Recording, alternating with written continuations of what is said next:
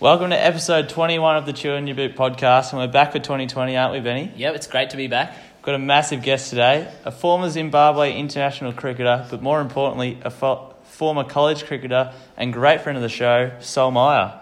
Sol, it's great to have you on the show. Uh, it's great to be here. Thanks for the invite. No worries. No worries, anytime. Um, so you started your career at in 2008 at the Under 19 World Cup for Zimbabwe. How memorable is that tournament for you?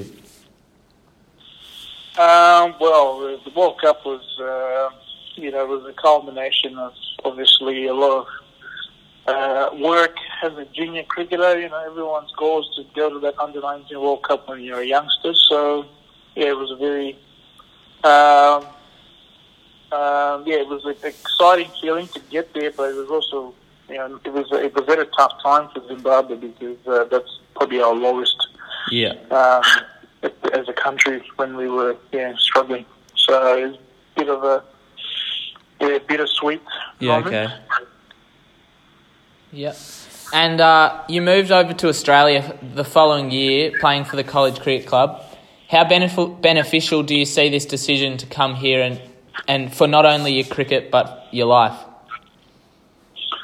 Um, yeah, it was pretty, you know, um, having grown up uh, in that environment, I guess a new, uh, a new, a new, a new look at life, uh, getting to see what um, uh, other people do in different parts of the world. You know, the challenges, how other guys sort of uh, take their game to the next level. I, uh, you know, I really uh, learned a lot coming to Australia. I mean um, the opportunities to play consistent cricket, uh, meet some um, uh, different coaches, and Yeah. you know, uh, I, I definitely yeah, it it, uh, it uh, took me to a whole new level, challenged me, and then obviously the the way of life is you know. Um, Way better than uh, what we had back home.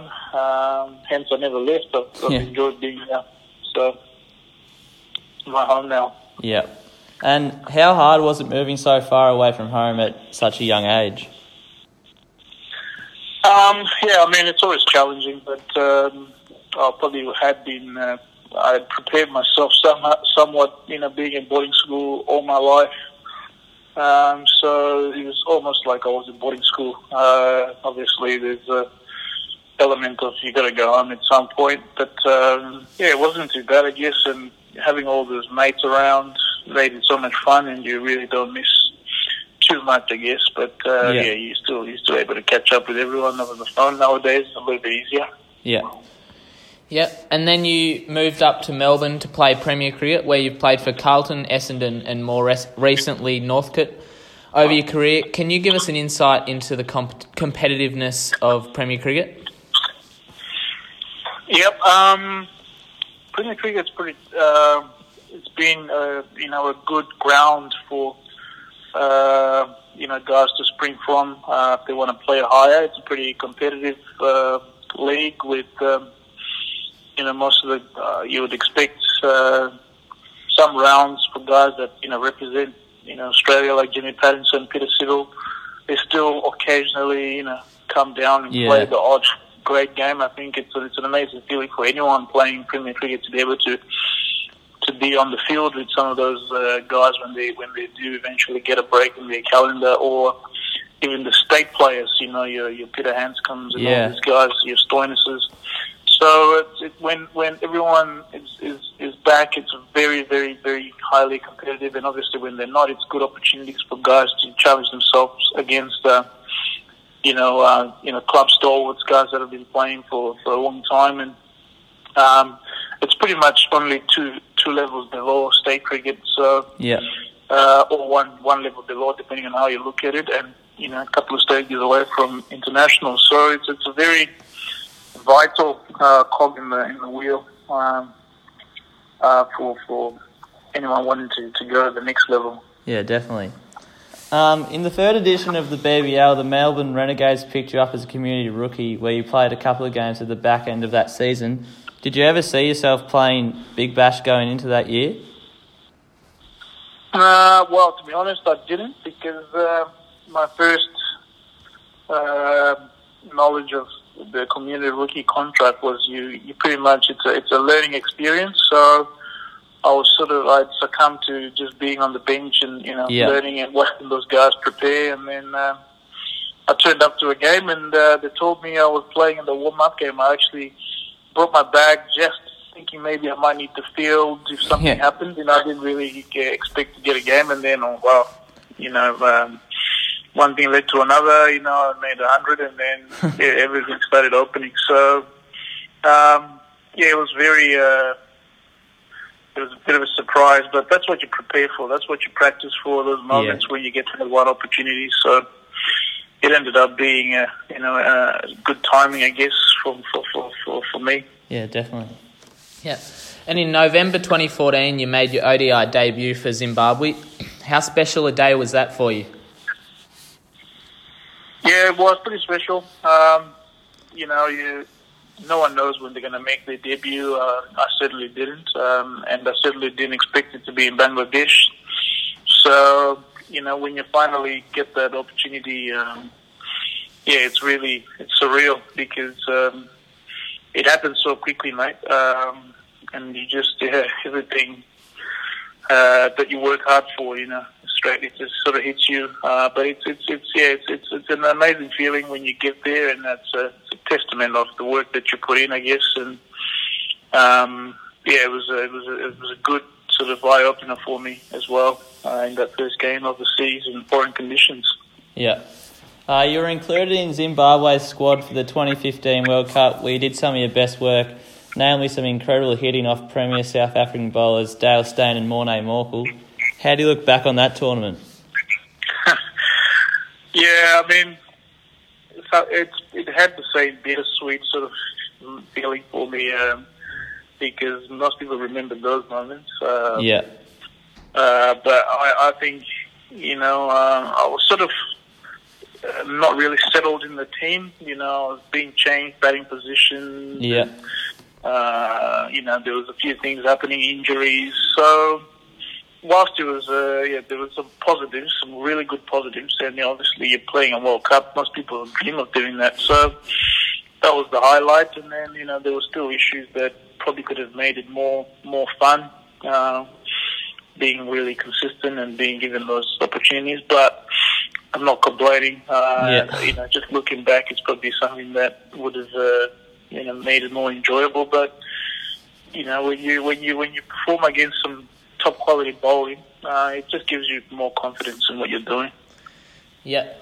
And your maiden ODI century came a couple of years later against Sri Lanka. Is that one of the better innings that you've played?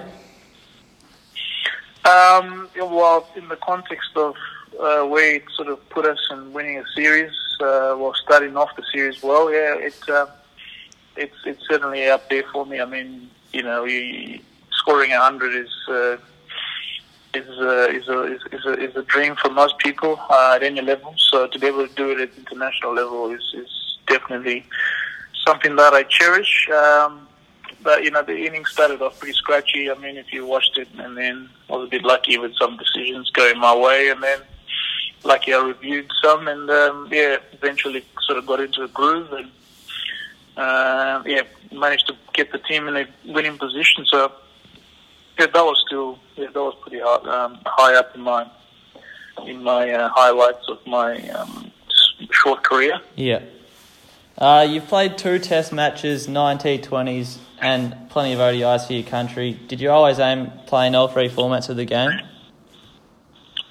Um, yeah, I think uh, my body was always going to determine Yeah. what, what what I could do. Uh, but it's it's playing at the highest level. You, you'll be pretty lucky if you can pick and choose when you want to play. So for me, I think at that point I had to just show myself that I could do it um, in all formats, and then maybe eventually sort of uh, because Zimbabwe doesn't play much cricket. Yeah. uh, it was all about trying to utilize as much international uh, cricket as possible uh, game time. So um, yeah, it, it, it, um, it didn't really it wasn't a plan for me to play all formats, but it just ended up being that way because of the way things were.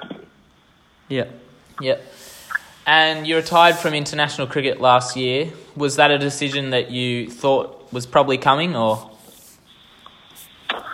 Yeah, I think you know it, was, it took a bit of time, but uh, I sort of felt it coming uh, a fair way before I ended up doing it. But um, you know, it was a culmination of a few things over time, and uh, obviously the the enjoyment factor becomes really important. Um, and uh, that sort of yeah, died for me at some point, and I just couldn't carry on. So um, there was no point sticking around. Um, and then when you know we got suspended and all that stuff, it Yeah. just made it easier because there wasn't going to be any cricket. Um, so it, that, the the suspension wasn't really the main wasn't the main reason I retired. It was more the you know the the, the enjoyment factor really just dying. Yeah, okay. Mm. And so, where are you at with your cricket now? You're obviously doing a bit of coaching. Our college under 14s were lucky enough to have a session with you uh, late last year. So, what's the go of your cricket at the moment? Well, I did uh, make a comeback uh, in Premier Cricket with Northcote, and it only lasted two games before I, I did my hamstring. So I'm currently on the sidelines. Yeah, uh, okay. For the remainder of this season, I'm not sure when I'll be back, but uh, with the coaching, I'm um, I'm at cutting edge now with Yeah. uh, in Bundoora. So trying to you know help out a lot of um, cricketers who um, obviously want to take their games to the next level, whether it's uh, junior level, trying to work on those basics and uh, trying to trying to help guys uh, understand, you know, and plan uh, uh, the inningses and things like that, and you know, the, and just try and uh, think a little bit more about how they want to go about uh, with the progression. So some things that I thought would have been useful for someone like my a younger version of myself. So th- that's pretty much what I'm trying to impart. Um, and a bit of strategy, game planning, all that stuff. So Yeah. yeah, it's a bit exciting time at the moment. So uh, and then yeah, a bit of study as well. So Yeah, okay. I'm, uh, doing some business studies at RMIT. So yeah, it's a bit bit busy. Oh, very good. And uh, just going back to when you played for the College Cricket Club, you lived with Heath Schmidt, am I right? That's correct. Uh, no, actually, I live with uh, Lachlan Walk. Oh, yeah. Ah, yeah. Walkie. Yep. But Yeah. you're good friends with Heater, we understand. Absolutely. I mean, Hida is like a like a like a brother to me, like a long lifelong friend. I think uh, my time in Hamilton was, you know, uh, I've made some really uh, lifelong friends that I like to catch up with. Uh, definitely ever so often. So Hida is, uh, you know, up there with the best of them. Uh, Hammer, Walkie, Yeah. uh, you know, the Theories, uh, the Westerns, uh, the Wilsons of this world, you know, you name it. Uh, I mean, they're, they're, yeah, pretty much all my guys from my time, the Whitings. Um, yeah, I just, I'll never forget anyone and I, I try and catch up with everyone. Yeah. And Very have you got any funny stories of Heater that just to stitch him up on the show? We know he'll be listening. No, I got no funny stories. You know, I, uh, I'm, I'm sure uh, guys still give it a, a bit of a hard time about the run out in the semi-final. Uh, but I actually don't remember anything about that story. I'm sure he he remembers more because he, everyone keeps reminding him. But uh, no, he was, uh, was uh, yeah, he's a good man. I, I enjoy having a laugh with him. No, very he's good. a he's a funny man. No. He's great Yeah, from the show as well. man, yeah. Well, Sol, we thank you very much for your time. It's been a great insight for us. So, thanks for coming on the show. No worries, and thanks for the invite, guys, and uh, good luck to you guys and all the best. Man. Thank you. Cheers, Sol. Thank you. Yeah. Just following on from this episode, we'd like to thank Sol once again for coming on. I'm sure all you guys will enjoy it. And uh, make sure you stay tuned for next week. We have a very, very big guest. So, uh, yeah, watch that space.